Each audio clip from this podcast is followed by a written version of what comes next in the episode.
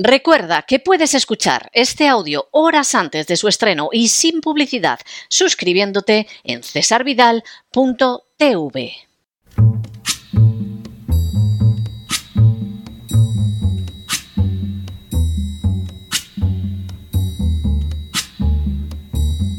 La voz con César Vidal, desde el exilio.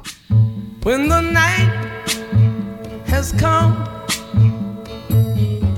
and the land is dark and the moon is the only light we'll see.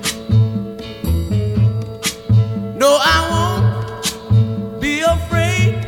Oh, I won't be afraid just as long as you stand, stand by me. Muy buenos días, muy buenas tardes, muy buenas noches y muy bienvenidos a esta nueva singladura de La Voz. Soy César Vidal, hoy es el miércoles primero de noviembre de 2023 y me dirijo a los hispanoparlantes de ambos hemisferios, a los situados a uno y otro lado del Atlántico y del Pacífico y como siempre lo hago desde el exilio. Corría el año 44 a.C. cuando en los idus de marzo fue asesinado Julio César. Semejante acto, teóricamente, iba a servir para restaurar las libertades republicanas, pero en realidad solo sirvió para desatar una terrible guerra civil en Roma. El político romano Marco Tulio Cicerón se alejó de la capital de la República y en cuatro semanas, entre octubre y noviembre del mismo año, redactó una obra titulada De Officis, en la que intentaba trazar la conducta que permitiría la supervivencia de un sistema de libertades. Fue así como escribiría lo siguiente: Maneat erga quod turpe sit, it nunquam esse utile, ne tunquiden cunit quo esse utile putest, adipiscare hoc enin ipsum utile putare, quod turpi sit calamitosum est. Lo que podría traducirse como que quede claro que lo que es malo moralmente jamás puede ser útil, incluso cuando te permita conseguir una ganancia que creas que es en ventaja tuya. Porque el mismo acto de pensar que algo inmoral es útil ya resulta una fuente de calamidades. Las palabras de Cicerón no podían resultar más claras. En la política, en no pocas ocasiones, se realizan acciones que son malas moralmente pensando que de ellas se derivará un beneficio. Sin embargo, actuar así constituye un gran error y aun en el caso de obtener alguna ventaja, nunca deberíamos caer en ese engaño. Al fin y a la postre, incluso pensar que de lo malo puede derivar lo bueno, ya es colocarse al inicio de un camino donde se experimentarán, sin ningún género de dudas, tremendas calamidades. En las últimas horas hemos tenido nuevas noticias sobre la situación en Gaza. Sin ánimo de ser exhaustivos, los hechos son los siguientes. Primero, Hanania Weissman es un rabino ortodoxo de nacionalidad israelí, a la vez que un firme partidario del Estado de Israel. Segundo, el rabino Weissman suele sostener puntos de vista originales, como por ejemplo cuando se opuso a la vacunación obligatoria durante la crisis del coronavirus y censuró públicamente la política seguida al respecto por el gobierno que presidía Netanyahu. Tercero, tras el ataque de Hamas contra el Estado de Israel, el rabino Weissman ha expresado un profundo horror ante esas acciones, a la vez que una hondísima preocupación por la inverosímil incompetencia del ejército y de la comunidad de inteligencia de Israel.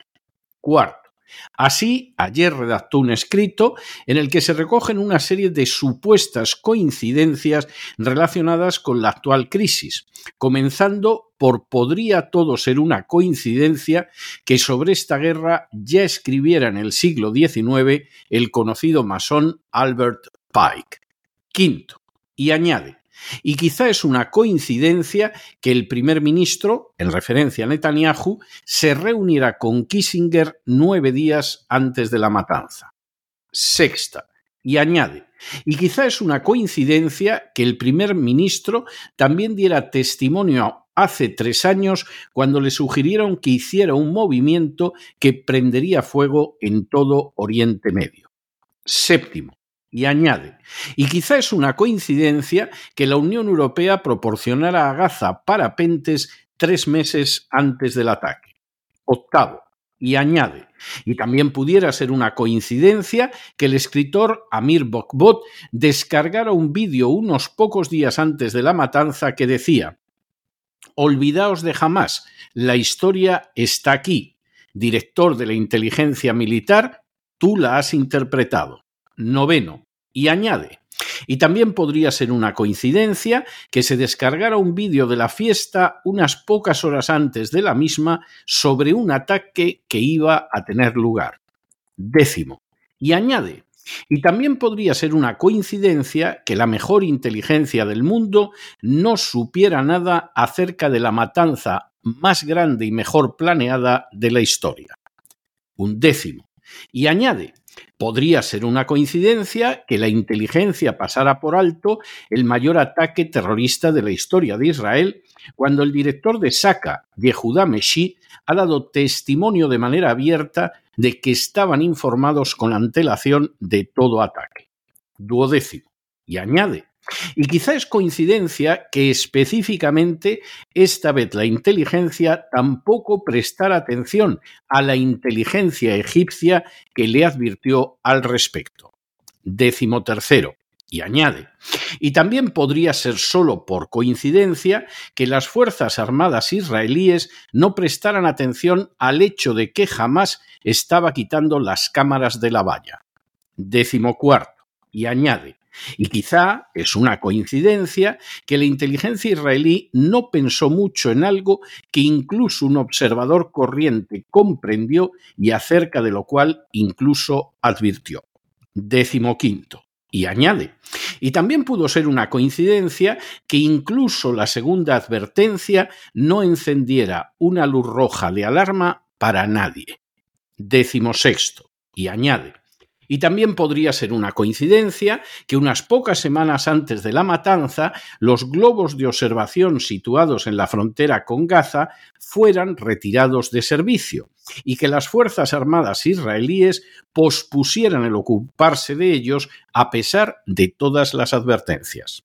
Décimo séptimo. Y añade, y también es una coincidencia total que incluso las fuerzas de inteligencia del Shabak no actuaran octavo y añade, y podría ser también una coincidencia que se diera una horrible orden a las fuerzas locales de seguridad para que no tuvieran armas en sus casas.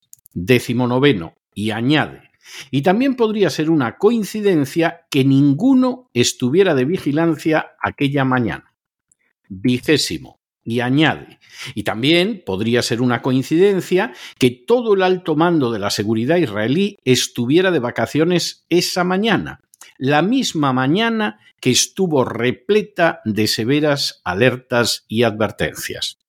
Vigésimo primero. Y añade, y también podría ser una coincidencia que tres meses antes de la matanza retiraran el permiso a una de las personas más importantes de la zona para escuchar las comunicaciones de Hamas e informar a las Fuerzas Armadas israelíes. Vigésimo segundo. Y añade, y también podría ser una coincidencia que ignoraran por más de un año las advertencias de Rafael Gion, que oyó a Hamas hablar explícitamente sobre lo que planeaba hacer. Vigésimo tercero. Y añade, y podría ser una coincidencia que la inteligencia no supiera sobre este plan secreto que fue difundido en la televisión árabe unos pocos días antes de que sucediera. Vigésimo cuarto. Y añade, y podría ser también una coincidencia que adoptaran una decisión equivocada de no poner al día a nadie sobre la conclusión de que parecía que habría un ataque en sábado en la zona de Gaza. Vigésimo quinto. Y añade, y también podría ser una coincidencia que por error se diera una orden para que los medios no publicaran la infiltración de terroristas y así se pudiera salvar la vida de ciudadanos vigésimo sexto, y añade, Y también podría ser una coincidencia que los helicópteros que llegaron recibieran una orden horrible para no intervenir en la batalla. Vigésimo séptimo. Y añade, y quizá por equivocación, por coincidencia, el ejército emitió comunicados de que no sabían lo que estaba sucediendo durante muchas horas, mientras al mismo tiempo se estaba informando a innumerables soldados desde esa misma mañana. Vigésimo octavo. Y añade, y podría ser totalmente por coincidencia, que los terroristas se sintieran muy cómodos como si supieran que nadie los iba a perseguir vigésimo noveno, y añade, y también podría ser una coincidencia que específicamente ese día los detectores no vieran a todos aquellos centenares de terroristas, motos, jeeps, paracaídas y millares de ciudadanos. Trigésimo. Y añade, y también podría ser una coincidencia que específicamente ese día nadie acudiera deprisa a la verja trigésimo primero. Y añade, y también pudiera ser una coincidencia que todas las alertas de los detectores que se lanzaron a centenares de metros de la valla simplemente no pasaran. Trigésimo segundo. Y añade, y también podría ser una coincidencia que cinco detectores que se llevaron en un helicóptero hayan desaparecido sin dejar rastro. Trigésimo tercero. Y añade, y también podría ser una coincidencia que nadie se diera cuenta de que sería apropiado recurrir inmediatamente a la Fuerza Aérea y detener a aquellos terroristas ya desde el principio. Y trigésimo cuarto, y añade, y también podría ser una coincidencia que el ejército se tomara tantas horas para absorber el hecho que todavía estaban asesinando hombres y llevándose como rehenes a mujeres y a niños al cabo de 27 horas. El rabino Jaim Weissman es sin duda un personaje singular. De nacionalidad israelí, no solo es un convencido de la legitimidad del Estado de Israel, sino que incluso es partidario de la extensión de sus fronteras y de una política de dureza hacia los árabes. Sin embargo, a la vez que es un sionista convencido, el rabino Weissman es una persona de mente crítica, poco o nada dispuesta a dejarse engañar por la propaganda. Así, cuando sobrevino la crisis del coronavirus, se mostró muy crítico hacia la inoculación obligatoria de la vacuna y fue una de las voces destacadas en contra de someterse a esa vacuna de efectos desconocidos. Precisamente, en medio de esa tesitura, criticó de manera agria al gobierno de Netanyahu por no defender a los ciudadanos israelíes y, por el contrario, someterse a lo que les dictaban desde el exterior. Al producirse el ataque de Hamas contra el Estado de Israel, el rabino Weissman reaccionó con la esperable cólera y el comprensible dolor, exigiendo una respuesta armada contundente. Sin embargo, no por ello dejó de reflexionar sobre las circunstancias en que había tenido lugar el ataque, y desde las primeras horas llegó a la conclusión de que habría resultado imposible sin una clara colaboración del gobierno, de la inteligencia y de las Fuerzas Armadas de Israel.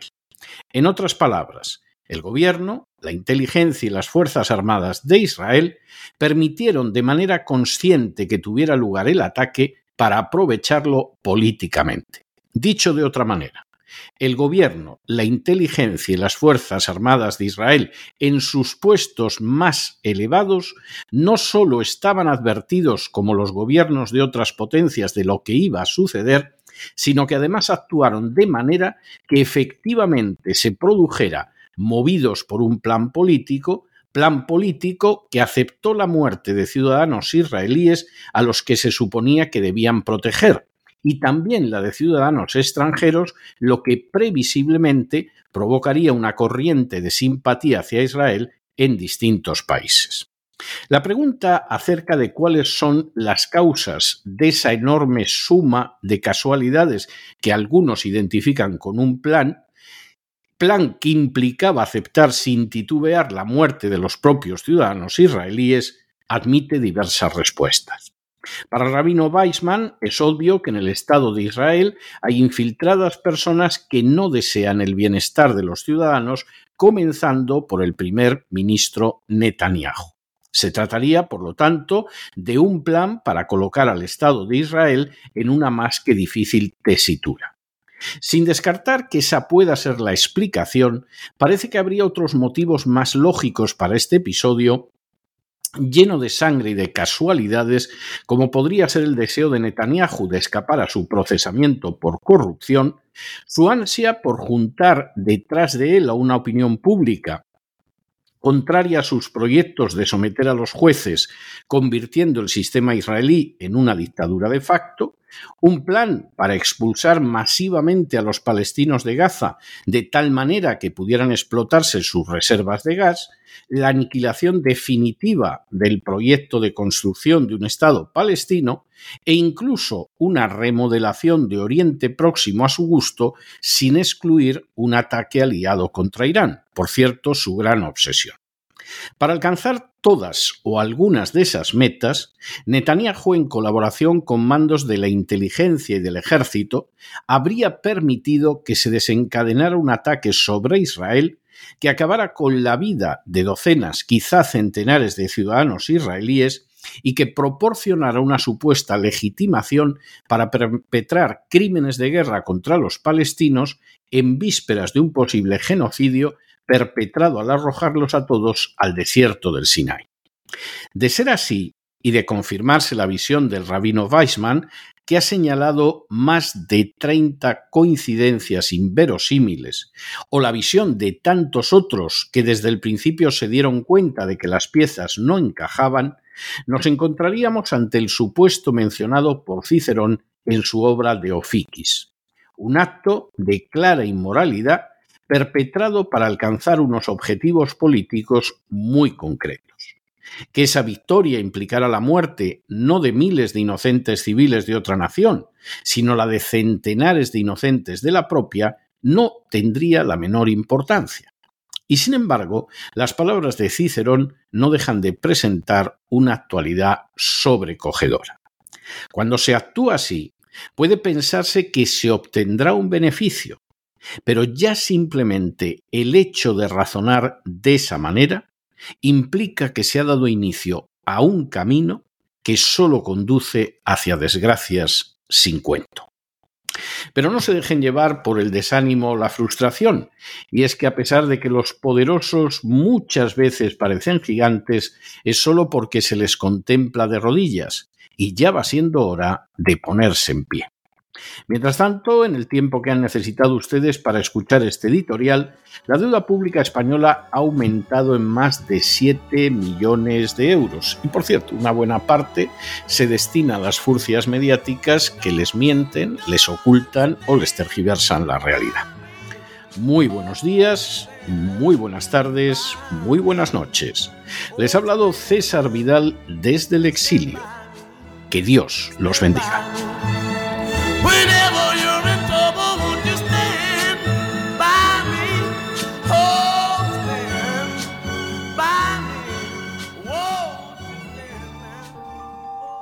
Esta sección está patrocinada por crowdfunding con el siguiente mensaje. Nuestro Señor Jesucristo, el único Dios verdadero, es misericordioso y nuestro Salvador.